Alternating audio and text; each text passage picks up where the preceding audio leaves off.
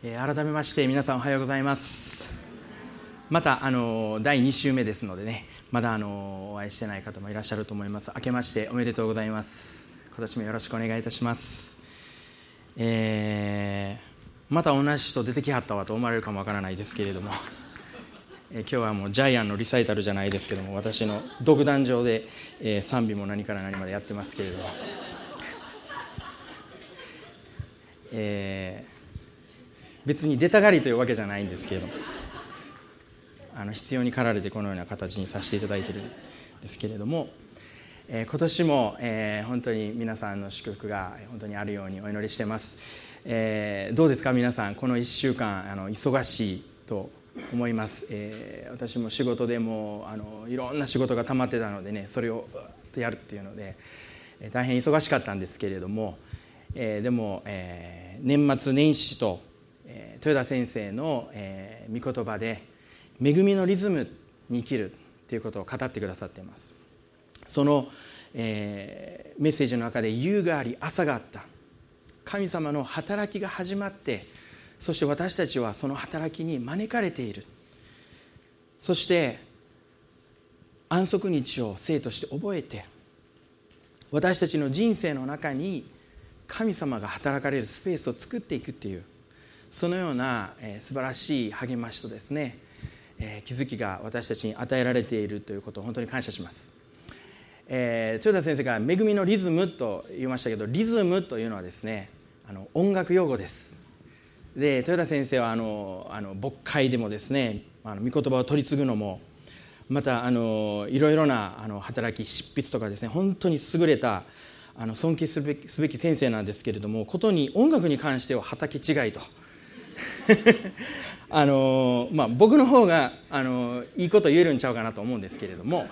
冗談ですあの船の右側の編集長のあの谷口さんという方が来られた時に以前あの、まあ、昔の思い出の暴露話の中でですね豊田先生がワーシップリードをしてたっていうのでわーって大笑いしたのを覚えてらっしゃるかもわからないですけれどもあの私の方がワーシップリードはできると思います。まあ、いつか豊田先生にワーシップリードしていただきたいなというふうに思っているんですけれども。まあ、あのリズムっていう恵みのリズム、まあ、リズムっていうことを聞くと私の中で思い出されるのは、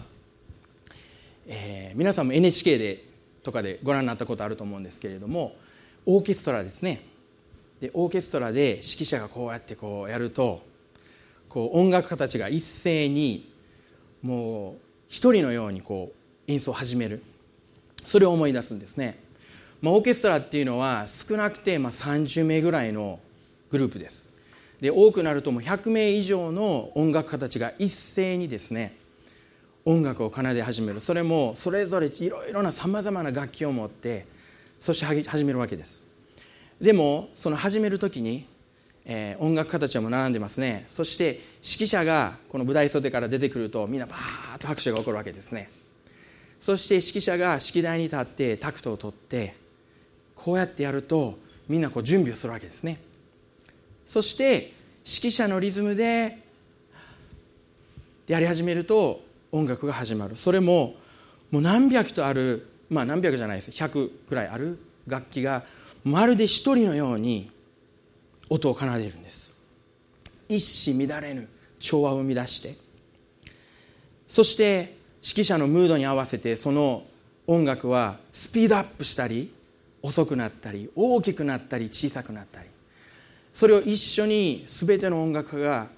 一緒に奏でて調和するためには音楽家一人一人が自分の楽譜を見るばかりではなく指揮者のそのタクトに目を合わせる。指揮者のリズムに自分の全神経を集中させてそして自分の音を奏でていく。それがこのオーケストラの演奏の成功につながるわけですね。今朝私たちが、えーまあ、この御言葉から学んでいきたいこの御言葉の題名を皆さんとお分かちしたいんですけど今日の御言葉メッセージの題名はイエス様の謙遜への招き。イエス様の謙遜への招きという題名で御言葉を取り継がせていただきたいと思います。この音楽家が成功させるその自分の役割を成功させるために大事なことは指揮者のリズムを見てそれに合わせて自分の音を奏でるということです。もう私もいろいろな、まあ、音楽をあの経験していろいろな舞台を経験してきた中で謙遜な音楽家とまた高ぶっているといいますかおごり高ぶっている音楽家っていうのがいるんですね。そして一緒に演奏する時にその相手が謙遜な、まあ、自分も謙遜じゃないとダメなんですけども相手も謙遜な音楽家でなければ、えー、一緒に音を奏でるのは非常に難しいんです。しかし私たちが謙遜を学ぶならばそれはどういうことかというと我を忘れて私たちのエゴ私たちの思いを忘れてそれを横に置いて相手がやろうとしていることまた指揮者がやろうとしていることに自分の神経を集中させて演奏するその謙遜さを持つことによって音楽は成功につながるんだ C.S. ルイスという人は謙遜についてこのように語りました謙遜とは自分を卑下することではなく自分を忘れてしまうことだ彼は謙遜とはまあ日本の文化でも謙遜っていう言葉を聞くと自分を下げてですね自分を下げることによって相手を立てるっていうような文化があるんですけれどもこの自分を下げるっていうのは日本の文化だけじゃなくてもアメリカの文化でもヒューミリティという言葉の中に自分を下げるっていう意味があるんですねしかし C.S. ルイスはいや自分を下げるっていうことが謙遜ではなく自分のことを忘れるっていうことが謙遜に本当の謙遜の意味なんだというふうに語ったのです。聖書の中でも詩篇の 16, 節の16章の中でダビデは私は常に主を私の前に置いたというふうに書かれています。私たちが常に私の前に何を置くのか。そしてそれに対して謙遜に自分を忘れて謙遜に取り組んでいくのか？というのが私たちのどうやら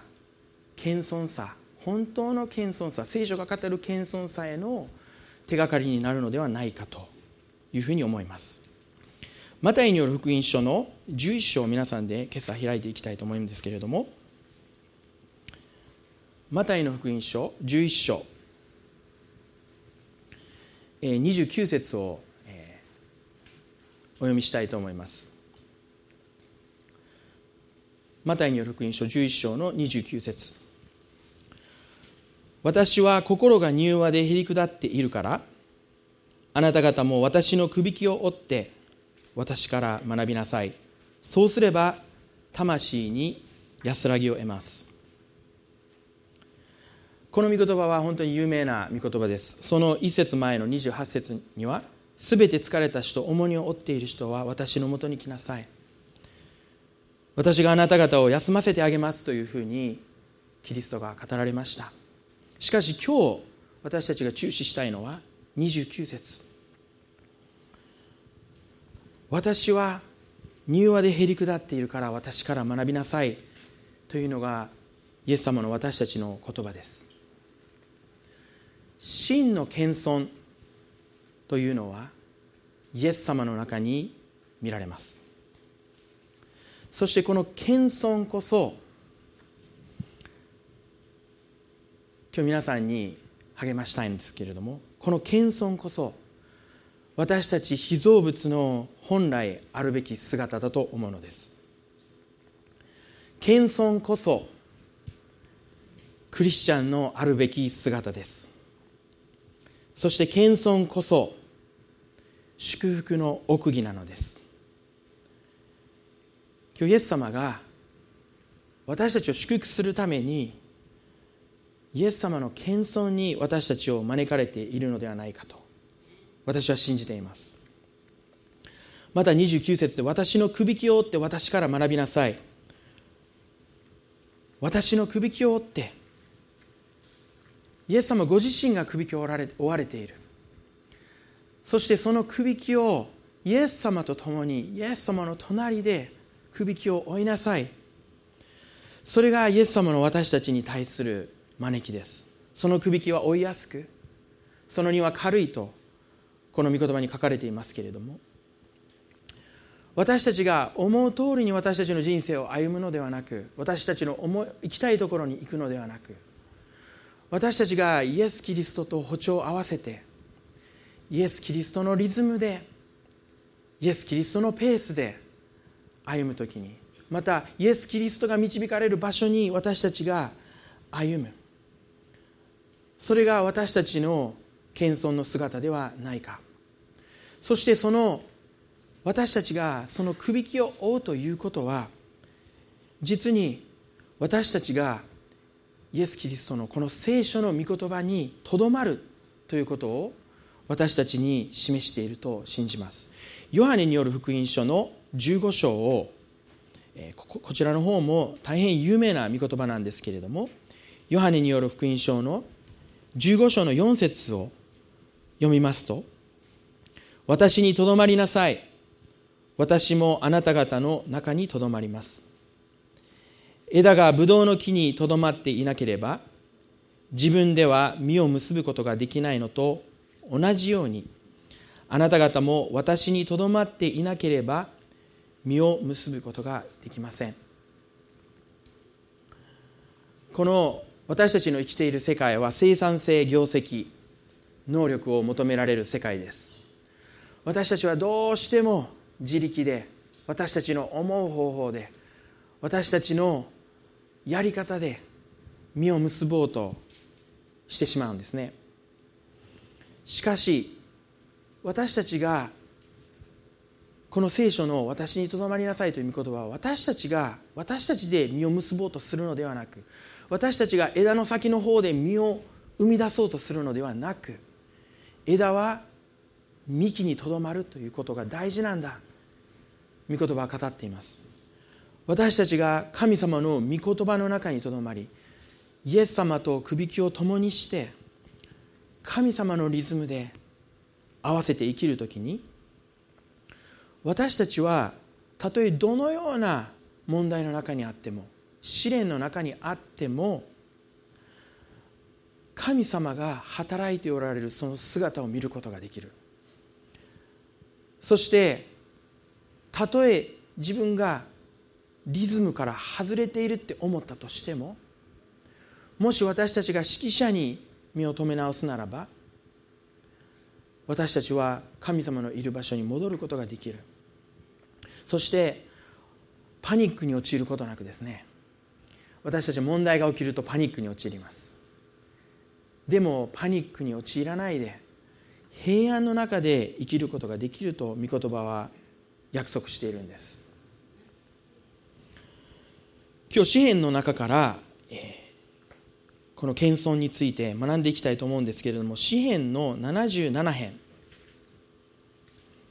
皆さんで開いていきたいと思います。詩篇の77編。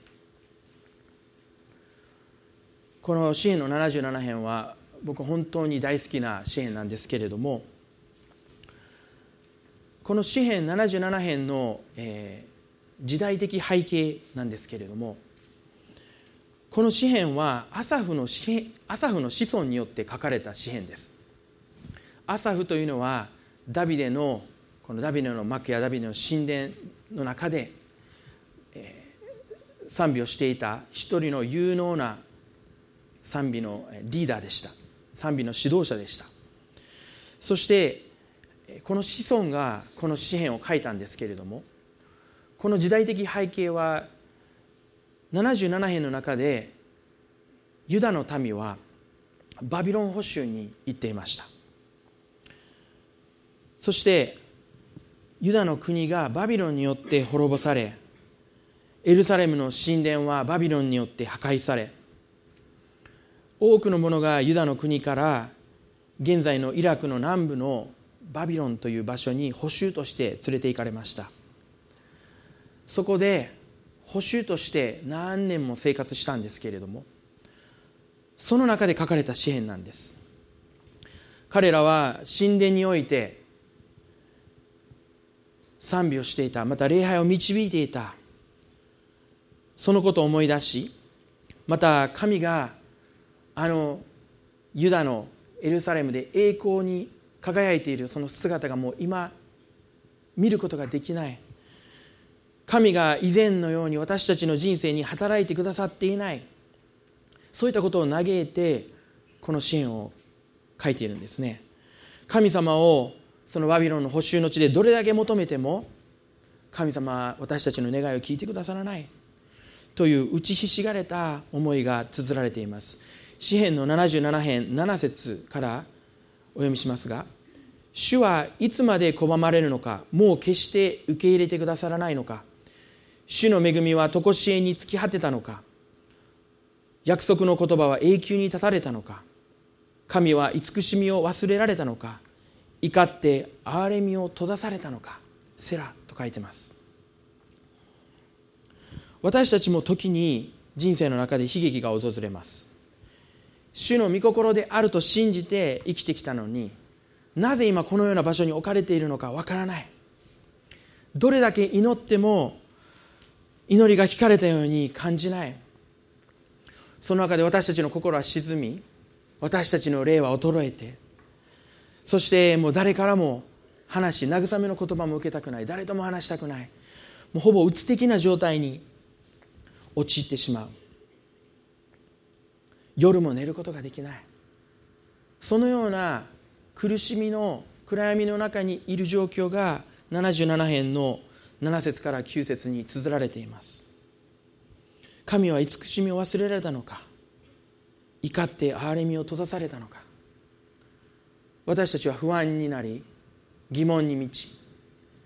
そして落ち込んでいってしまうんです。しかし10節で筆者はあることに気がつくんですね。10節私はこう言った。私が弱り果てたのは糸高き方の右の手が変わったからだと。私が弱り果てたのは主がいなくなったっていうことではなく主の御手が変わったからだっていうふうに悟るんですね。これどういう意味なんでしょうか？糸高き方の右の手が変わったっていうのはどういうことなのか？この箇所を原文で直訳するともっとわけわからなくなります。こういうふうに書かれているんですね。これが私の弱さである。糸高き方の右の手。って書かれているんですね。もっとわからないですね。どういう意味なのか。でもこの御言葉をよくよく考えるとまたいろいろなものを、えー、読んで勉強するとですねこういうことがわかるんです。筆者は現在の絶望的な状況のゆえに心が落ち込んでしまってこの7節から9節ですね。自己憐憫に陥ってしまって自分が悲劇のヒロインのようになってしまってそのような思いに陥ってしまって神様を疑っているっていう状況なんですね。しかしそれが私たちが神様を疑うっていうことが私の弱さであるんだっていうことを認めたっていうのがこの箇所が語っていることなんです。私たちの絶望的な現状の中でイエス様は変わらずいらっしゃいます。その力強い見ては変わらず私たちを支えています。しかしその絶望的な現状のゆえに私たちは神様を疑ってしまう。そのような弱さを私たちが持っているんだということを謙遜に私たちが受け入れる。私たちがそのような弱さを持っている。私たちは指揮者を見ないでは正しく演奏することができない。そのような弱さを持っているということを悟る。それがこの10節の中に書かれている言葉なのです。第一ペテロの5章6節ではこのような御言葉があります。ですからあなた方は神の力強い御手の下にへり下りなさい。神はちょうど良い時にあなた方を高く上げてくださいます。そうなんです皆さん。神の御手の下に私たちはへり下る必要があるのです。ちょうど音楽家が指揮者を見ずにリズムが狂ってしまって自分を見失ってしまったかのようです。でもその間違いを認めて謙遜になって私の方法だ私の生き方だ私の方向だではなく指揮者である主を見上げそしてその指揮者に注意を向け直すならば私たちはリズムが変わったということを知ることができる。主の右の手が変わったことによるってこの朝のこの作者は言いました。そのように私たちはやこのような状況の中にあっても神様の見てはあってしかし神様の働きが変わったんだと理解することができる。というのがこの10節の語っていることなんですね。神様私たちに時にノーと言われるんです。そしてそのノーを私たち受けるのは難しい。この詩篇の77編の先ほど申し上げました時代背景としてはバビロン保守の中にある人が書いた詩篇というふうに申し上げましたけれども著者はどれだけ神様をそのバビロン保守の中にあって求めても祈り願っても嘆願しても神様は状況を変えないという現実にぶつかっていました。しかしそこには現状を変えない神様のその状況の中に神様は計画を持っておられたのです。エレミア書の中で神様はエレミアに語るんですね。エレミア書の13章の23節。バビロン捕囚に送られるその直前に神様はユダの国は深い深い罪に染まっているということをエレミアに語るんです。その罪はまるで氷がその体に斑点がありますけれどもその斑点を変えることができないようだと神様はエレミアに語っているんです。ユダはこの時点で深い深いエレミアの13章の23節でこのように語られているんですけれども深い深い罪の中にいました。そしてそのために神様はご自身が植えられたその約束の地からユダの民を引き抜こうと決められるんですね。しかしその引き抜くという行為は神の約束の民を完全に滅ぼすということではなくむしろ彼らを新しく植えるために神様はユダの民を引き抜きました。そして後にこの引き抜かれたユダがバビロン捕囚の後主から離れない心を持ってこの約束の地に再び帰還する計画を神様は持ってらっしゃったのです。しかしその現状に直面してそしてパニックに陥っているエレミアはこのように言うんですね。エレミアの14章19節から、何節かお読みさせていただきたいと思うんですけれどもエレミアはこのユダに対して裁きを下そうとしている神様に向かってユダを約束の地から引き抜こうとしている神様に向かってこのような取りなしの祈りをするんです。あなたは19節あなたはユダを全く退けられたのですか？あなたはシオンを嫌われたのですか？なぜあなたは私たちを打ち癒してくださらないのですか？私たちが平安を待ち望んでも幸いはなく癒しの時を待ち望んでもご覧ください。恐怖しかありません。主よ私たちは自分の悪と先祖の咎をよく知っています。本当に私たちはあなたの見舞いで罪の中にあります。皆のために私たちを退けないでください。あなたの栄光の御座を恥ずかしめないでください。うんぬん。と22節までですね。このようにエレミアはユダの民を取りなしてお祈りをするんですね。しかし主はこのように冷たい言葉を持ってエレミアに語りかけられます。15章の一節このように書いてるんです。主は私に言われたたとえモーセとサムエルが私の前に立っても私の心はこの民に向かわない。この民を私の前から追い出し立ち去らせよ。厳しい言葉だと思うんです。エレミアはその罪を認め悔い改めどうぞ私たちを救ってください。その祈りに対して神様はすでに決められた。私の心はこの民に向かわない。この民を私の前から追い出し立ち去らせよ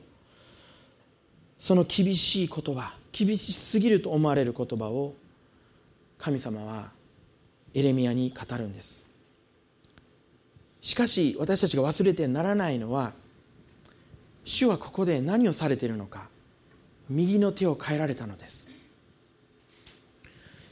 神様はユダの民を引き抜いてそしてバビロンに捕囚に捕囚として移すことによってこの民に新しい心を与え神様から離れない心を与え再びこの約束の地に連れ戻すことをすでに計画されていたのでした。エレミアの29章で神様がこのように神様の計画をエレミアに語るんです。エレミアの29章の10節11節をお読みします。誠に主はこう言われる。バビロンに70年が満ちる頃私はあなた方を顧みあなた方に慈しみの約束を果たしてあなた方をその場所に帰らせる。私自身あなた方のために立てている計画をよく知っている。主の言葉それは災いではなく平安を与える計画でありあなた方に将来と希望を与えるためのものだ。この御言葉は本当に有名な御言葉です。多くのクリスチャンが多くの人に新しい門出を迎える人たち進学する人たち生徒の若い子たちにこの言葉を言うんですね。それは災いでなく平安を与える計画でありあなたに将来と希望を与えるものですよ。しかしこの御言葉が語られたその背景にはこのような詩篇77編のまたエレミア14章のような人々の苦しみ悲しみ神の右の手が変わったその状況の中にあって人々が神の前にへり下るそのプロセスがあったということを私たちは忘れるべきではないと思うのです。詩篇の77編にまた戻りたいと思うんですけれどもこのようなプロセスを経たこの詩篇77編の筆者が私が弱り果てたのは糸高き方の右の手が変わったからだとそれを悟った後に11節12節でこのようなことを言っています。私は主の宮沢を思い起こします。昔からのあなたの苦しい技を思い起こします。私はあなたのなさったすべてのことを思い巡らしあなたの宮沢を静かに考えます。神様が働かれていないと感じる。祈りが聞かれていないと感じる。その現状の辛い状況の中にあって筆者が考え始めたのは主の見舞いにへり下り謙虚になって謙遜になってそしてイスラエルの民が神様に導かれてエジプトから出て航海を渡りまた荒野をさまよいそしてついに約束の地に入ったっていうことを思い始めたんですね。これはどういうことなんでしょうか？これは実に彼らにとってこのアサフの子孫にとってこのような出来事は神様の御言葉だったんですね。神の御言葉がこのイスラエルの民に起こった過去の歴史の出来事が御言葉としてこの世代に語り継げられていました。彼らが思い静まって静ま静まり返って考えた絶望の中にあって考えたのは神様の御言葉だったんです。今日私たちの人生に当てはめますとですね私もこの「静かに考えよう」という箇所を過去にちょっと深く勉強したことがあるんですけれどもその中であらゆる宗教も静まり返って瞑想することがあるんです。そして何か思うんですね。例えば、えー、ある宗教は自分を無にする無の境地っていうこの聞かれたことがあると思いますけれども自分をただ無にするっていうことを考える。また今のこの現世から離脱して他の世界にまあ現実逃避じゃないですけど逃げることによって平安を得る。そのような形で静まり返るっていうことをあらゆる宗教が成しているんですけれども聖書が語る私たちの瞑想というのは私たちが静まり返って思うその中で私たちは何を考えるかというと御言葉を考えるっていうこと。このエジプトの民に神様がされたこと。神様が計画されたこと。またバビロン捕囚にユダの民を連れて行った。その計画の中に皆さん皆さんの顔が神様の中にすでにあったということなんです。この部屋にある皆さん一人一人がその計画の中にあったっていうことが聖書が語っていることなんです。そしてヨハネの15章私にとどまりなさい。マタイによる福音書11章私とくびきを共にしなさい。それはどういうことなのか。どのような状況の中にあっても静まり神様のなされたこと御言葉の中で神様が私たちに約束されていることまた私たちの人生の中で神様に出会い人生が変えられそして私たちが今をあるその神様が私たちになされたことを考えるということが私たちが神様の前にへり下り答えを出していく上で大変重要なことでことであるということが言えるのではないかと私たちは思うのです。神様はある時私たちにイエスと言われます。そしてそのイエスを神様ありがとう受けるのは容易なことです。しかし神様はある時私たちにノーと言われるんです。そしてそのノーに対して私たちがイエスと言える。それは本当に受け入れがたい。でも私たちは主の御手が変わったことによるんだ。主が私たちを見捨てたのではない。主の計画が主の導きが変わったんだ。ということに気が付く時に私たちの信仰は私たちに良いことをされる神様に思いが向いていくんですね。私たちの信仰は御言葉によって立て上げられる。私たちの思いは神様が与えてくださった約束によって支えられるんですね。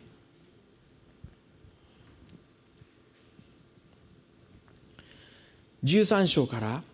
そのプロセスを経たこの筆者がこのように言っているんです。神をあなたの道は聖です。私たちの神のように大いなる神がいるでしょうか。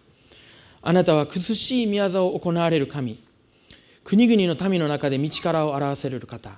あなたは身腕を持ってあがなわれました。ご自分の民ヤコブとヨセフの子らを。セラ。書かれています。この筆者が7節から15節の間でこのいったプロセスですね。思いの中で霊の中で通ったプロセスによってこの筆者は神様の御手の下に力強い御手の下に自分をへり下らせるということを学びました。しかしこのイエス様がノーと言われることをイエスと受けるこのことは容易なことではありません。このことを残りの時間しばらく新約聖書の方からパウロの謙遜へのプロセスを見ることによって本当の謙遜に私たちが近づくための秘訣を学んでいきたいと思うんですけれどもコリント人への第二の手紙を皆さんで開きたいと思います。コリント人への第二の手紙手紙、えー、12章。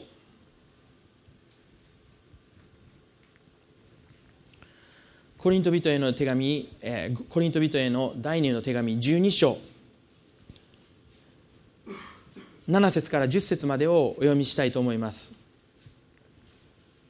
パウロがここで語っています。その啓示の素晴らしさのため高慢にならないように私は肉体に一つの棘を与えられました。それは私が高慢にならないように私を打つためのサタンの使いです。この使いについて私から去らせてくださるようにと私は三度主に願いました。しかし主は私の恵みはあなたに十分である。私の力は弱さのうちに完全に現れるからである。と言われました。ですから私はキリストの力が私を追うためにむしろ大いに喜んで自分の弱さを誇りましょう。ですから私はキリストのゆえに弱さ侮辱苦悩迫害困難を喜んでいます。というのは私が弱い時にこそ私は強いからです。パウロには高慢にならないようにと。その与えられた啓示があまりにも素晴らしいということで高慢にならないように肉体に一つの棘が与えられました。その棘が何なのかということは実のところはっきりしていないのですがいろいろな説によりますと、えー、パウロは一周地の刑にあってそして、えー、手にダメージを受けて書くことが思うようにできなかった。また目の病気を患っていた。あまり見ることができなかった。またその目の病気の上にも顔がもう見にくくなっていたっていうふうな説もあります。実のところどういう棘をパウロが負っていたのかというのはわからないんですけれどもしかしここで大事なことはその棘をパウロが取り去ってもらうようにと神様に3度お願いしているっていうことなんです。パウロはこの棘が取り去られたら私は主をあなたのためにもっと働きをすることができます。もっと広範囲で効果的に私は主をあなたのために働きをすることができる。その願いは最もな願いだったんですね。しかし神様はこの棘を取り去らずその代わりにパウロにこう言ったんです。私の恵みはあなたに対して十分である。私の力は弱さの上に弱さのうちに完全に表される。と神様はパウロに言われるんです。このプロセスが私は本当に大事だと思うんです。パウロが3度神様に願った。それは最もな神様の御心に沿うような願いで3度神様に願った。ここに何か大事な謙遜さ本当の謙遜さを学ぶ上で大事な鍵が隠されているのではないかと思うんです。聖書の他の箇所でさまざまな場所で3度ということが出てきます。例えばイエス様が十字架にかかられるその前の夜ゲッセマネの外で園で主よこの杯を取り除けてくださいと3度祈ったんですね。3度祈って神様天の父なる神様はノーと言われました。そしてイエス様はあなたの御心通りにそれをイエスとして受け取っていったんですね。また3度イエス様の名を裏切ったペテロに対してイエス様は私を愛するかと3度聞かれるんですね。私をあなたは愛するかと3度ペテロに迫る。また別のところでは神が清めたものを清くないとは言ってはならないと言って風呂敷の中に入っているさまざまな汚れたと言われる動物をほふって食べなさいと3度ペテロに言うんですね。それは違法人を受け入れなさいというメッセージだったんですけれどもそのように神様は3度ペテロに迫りました迫りました。旧約聖書でもナオミという方が自分のご主人とまた2人の息子を失ってそしてエルサレムに帰ろうとする中で自分の義理の息子であるあ義理の娘であるモアブの女ルツにもう帰りなさい。自分の家族に帰りなさい。って言うんですけれどもルツは3度私はあなたを離れません。って言うんです。この3度って何なのかな？考えた時に私なりに思うことなんですけれどもこの3度というのは相手も自分も重要な事柄について納得まで納得するまで確認するっていうこと。神様も私もこの人生の中にある弱さ重要なことについて納得するまで確認し合う。神様は私たちに納得するまで配慮を持って時間を取ってくださるっていうことじゃないかと思うんです。パウロは私の弱み弱さがあります。でもこれは神様あなたの弱さです。すんなりとその弱さを受け入れてその弱さの中でミニストリーを続けたのではありませんでした。そこで行き詰まったんです。そこで立ち止まったんです。そして神様に3度食い下がって神様この脳は受け入れられません。3度確認したんです。しかしこの3度を通すことによってパウロはこの弱さは取り去られるものではなく私たちのうちに本来あるべきものだということを悟っていくんですね。この弱さを通して神様の力が表されそれによって神の栄光がこんな弱さを持っている人になんでこんな力ある技ができるんだろう？これは神様の宮業に他ならないと。分かるために必要不可欠な弱さであるんだということをパウロは悟り始める。その時にその弱さの中にあって彼は本当の謙遜を学んでいったんだと思うんです。私たちは神様に確認をする自由が与えられているんです皆さん。この2020年私たちのうちにある弱さをぜひ神様と確認してほしいと思うんです。でも確認するたびにどうですか？皆さん家出る前にご主人が家出る前に奥さんが「あんたハンカチ持った?」「持ってる持ってる」っつって。でしばらくしたらまた「あんたハンカチ持ってんの?」だから持ってるって。あ、それ大もう分かってるから。じゃないですか。3度目に「あんたハンカチ持ってんの？持ってる?」って。俺はそんなバカじゃねえよ。みたいな。でも神様はそれほどまでに回数を重ねる。ことによって私たちが持つ必要があるもの。取り去られるものは取り去ってくださいますが持つ必要がある弱さをあなたにはこれが必要なんだってことを語ってくださるんです。それはまるでヤコブが自分の兄エサオに会うのを目前にして一晩中神様と取っ組み合いました。神様祝福をいただくまで私はあなたを話すことできません。取っ組み合いました。その時に神様が大事なメッセージをヤコブからイスラエルに名前を変えられたように私たちも神様と取っ組み合う。この弱さを神様取り去ってくださいと取っ組み合うその自由が与えられている。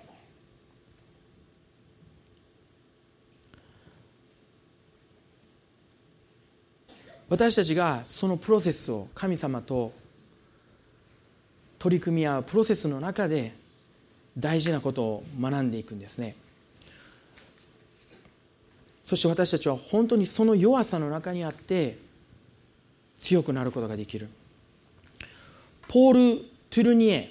という有名な著書が書いた弱い人強い人と弱い人という本があるんですけれどもその本の中で本当の強さということについて語っている章がありました。その章の中でポール・トゥルニエはこのように語ってるんですね。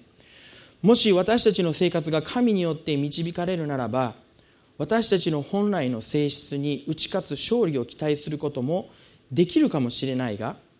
私たちは決して全体的最終的な勝利を期待することはできないのだ。かといって一部分の勝利を否定してしまうことはその重要性を過大評価するのと同様に間違いである。私たちの生来の性質は一部分は変えられるかもしれない。しかし私たちがあるがままに単純に受け入れなければならない一部分はそのまま残るのである。私たちが神様の導きによってこの人生を歩む歩むならば私たちは取り去られる部分が出てきます。神様がイエスと言われる部分が出てきます。しかし神様はある時に私たちにノーと言われるんです。そしてそのノーを私たちの弱さを受け入れるという謙遜さを持って本当の謙遜さを持って私たちが受け入れていくならばその場所がその弱さ自体が祝福の場所となり力の源となり喜びの源泉となっていくということを私たちは知ることができます。聖書が私たちに語っているのは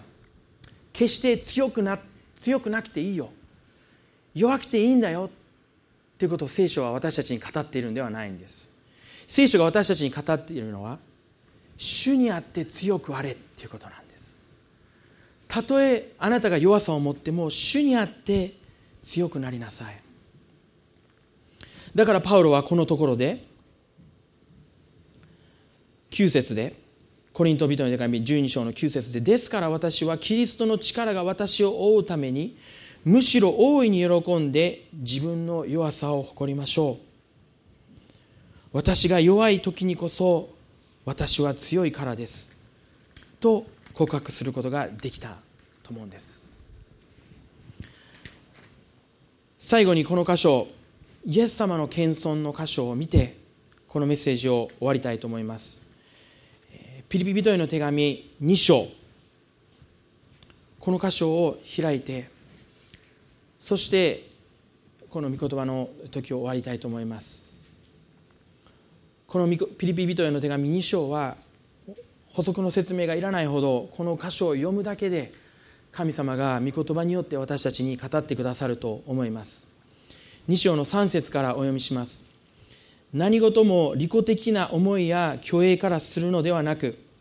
へりくだって互いに人を自分より優れたものと思いなさい。それぞれ自分のことだけでなく他の人のことも顧みなさい。キリストイエスのうちにあるこの思いをあなた方の間でも抱きなさい。キリストは神の見姿であられるのに神としての在り方を捨てられないとは考えずご自分を虚しくしてしもべの姿をとり人間と同じようになられました。人としての姿を持って現れ自らを低くして死にまでそれも十字架の死にまで従われました。それゆえ神はこの方を高く上げて全ての名に勝る名を与えられました。それはイエスの名によって天にあるものも地にあるものも地の下にあるもののすべてが膝をかがめすべての下がイエス・キリストは主ですと告白して父なる神に栄光を期するためです。私たちのイエス様にとって天の父なる神様の御手の下に自分をへり下らせて天の父なる神様の御心を行うということが全てだったんです。十字架という杯はイエス様にとって辛い道のりでした。天の父なる神様から見放され見放されてしまうという恐ろしい恐ろしい杯でした。しかし神様の右の手が変わったこと私たちの状況には良いと思えような思えないようなことが起こり始める時に良い計画を持っている神様祝福の計画を持っている神様そして聖書に書かれています。その十字架の先にある喜びを見つめながらこの十字架を十字架の道を一人歩いていかれたと書かれています。神の見姿神々しい神の見姿からは対極の状況にある弱さの極みの中にある十字架というその弱さをイエス・キリストは受け入れられることによって天の父なる神様はこの人間を捉えていた縛っていた死の罪の力完全に打ち破りそして信じる全てのものに永遠の命を与えるという大勝利を収めてくださった。天の父なる神様の大勝利の御業の中にはイエス・キリストの弱さがあった。この救いの福音の中には神様の脳を受け入れるイエス様の謙虚な姿があった。ということを私たちは忘れてはならないと思います。そしてあのダビデが大きなゴリアテに向かってあの小さな石嘆きを5つ持って立ち向かったように。ひょっとしたらねもうダビデがゴリアテが持ってたもうすごいもう最新鋭の武器に比べてなんて珍敬な武器なんだろう。なんて弱いんだろう。でも覚えてますか？ダビデはサウルの剣をサウルの鎧をかなぐり捨てたと言います。そして自分の弱さであるその石嘆きを持ってゴリアテに立ち向かっていったって書かれています。私たちは神様から与えられている弱さを知る必要があります。そしてその弱さを持ってパウロがその弱さを誇ったようにその弱さを掲げて私たちはこの人生を歩んでいく必要があるのです。そしてその弱さの中にあって勝利を収める神様の御手を見る必要がある。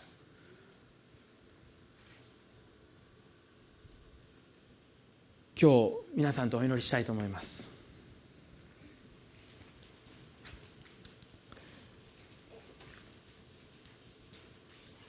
詩篇の77編には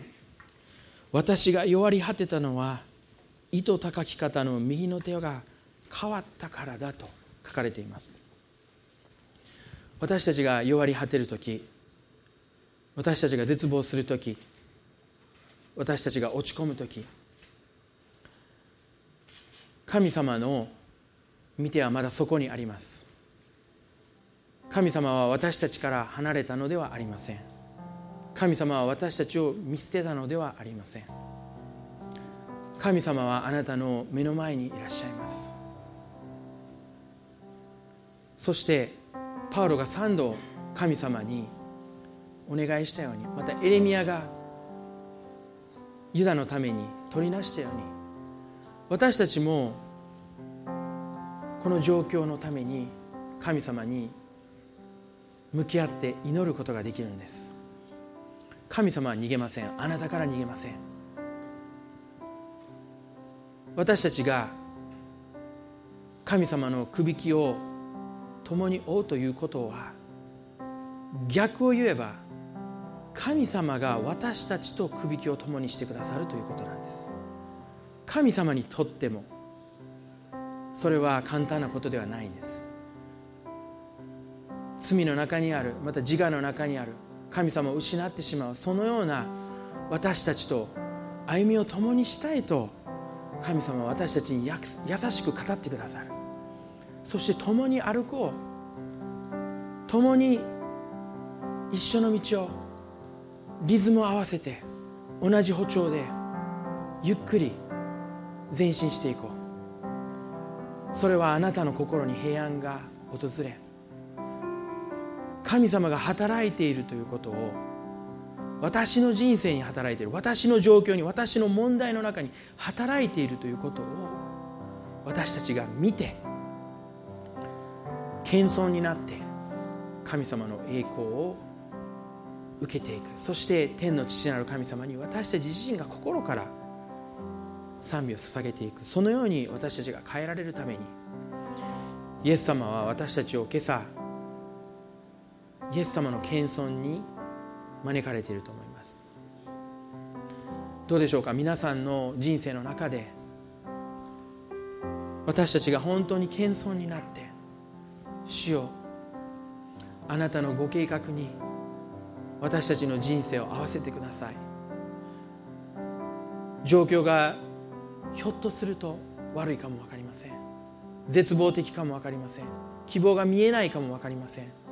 でも主よあなたの歩調に私たちを合わせてください。主よ指揮者なる主よあなたのリズムを見ます。あなたに目を留めます。私たちの心をあなたに向けます。私たちが祈る時に。神様は私たちの心に平安を与えてくださるばかりではなく私たちの心に大胆さを与え私たちの弱さをもってして神様あなたは私たちにこの働きをさされさせてくださると。私たちはへりくだった思いを持って神様と共に歩んでいくことができるんじゃないでしょうか。お祈りいたします。天の父なる神様今朝あなたは御言葉を通して私たちに本当の謙遜あなたの謙遜へと私たちを招いてくださっているということを学ぶことができたことを感謝いたします。主よクリスチャンの生き様は謙遜の生き様です。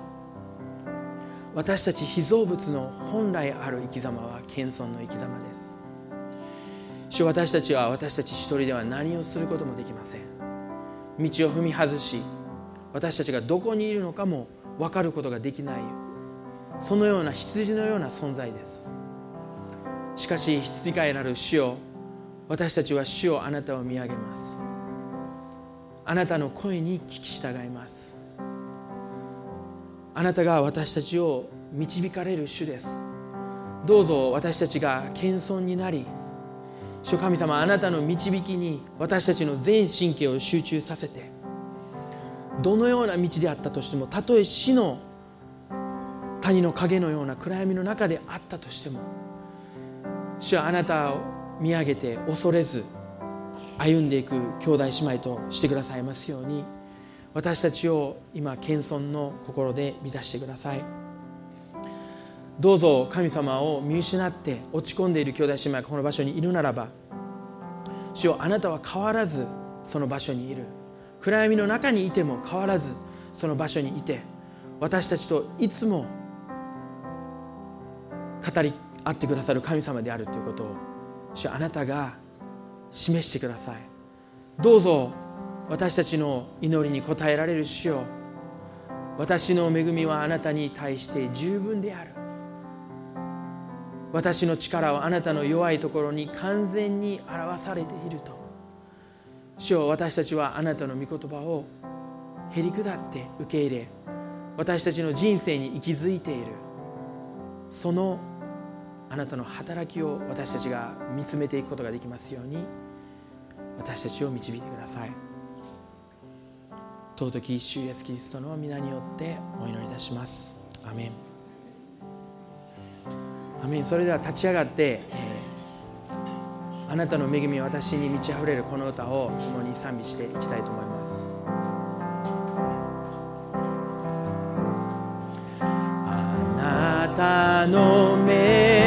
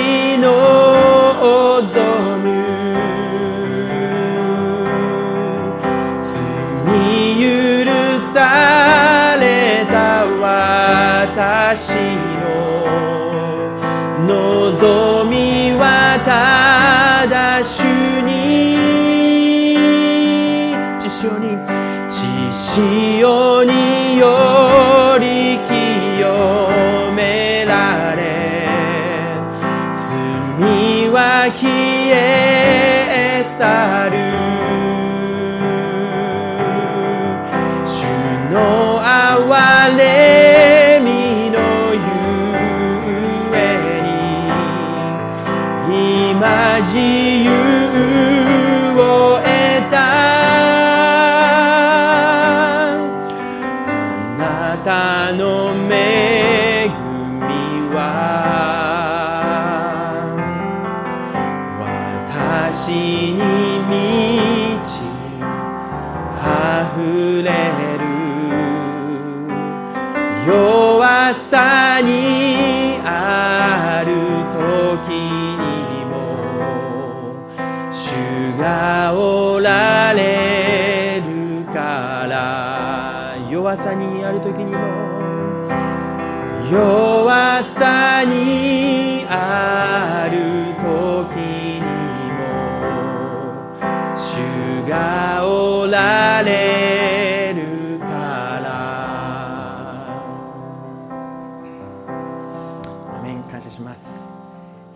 今週が主と共に皆さんが歩む週でありますように。また、えー、今日語られた御言葉の中でひょっとしたら皆さんの中であこういうこういうふうに生きてみようかな。こういうふうに笑顔を与えようかな。こういうふうにへり下ってみようかな。そのような挑戦与えられたらぜひそれを行ってください。神様はその皆さんの信仰を見てくださって共に働いてくださると信じます、えー、今日本当に、このように素晴らしい御言葉を、え、見つめる時間を与えられたことを感謝いたします。皆さんの、えー、週が本当に祝福ありますように、え、これで、え、この二部礼拝を終わっていきたいと思います。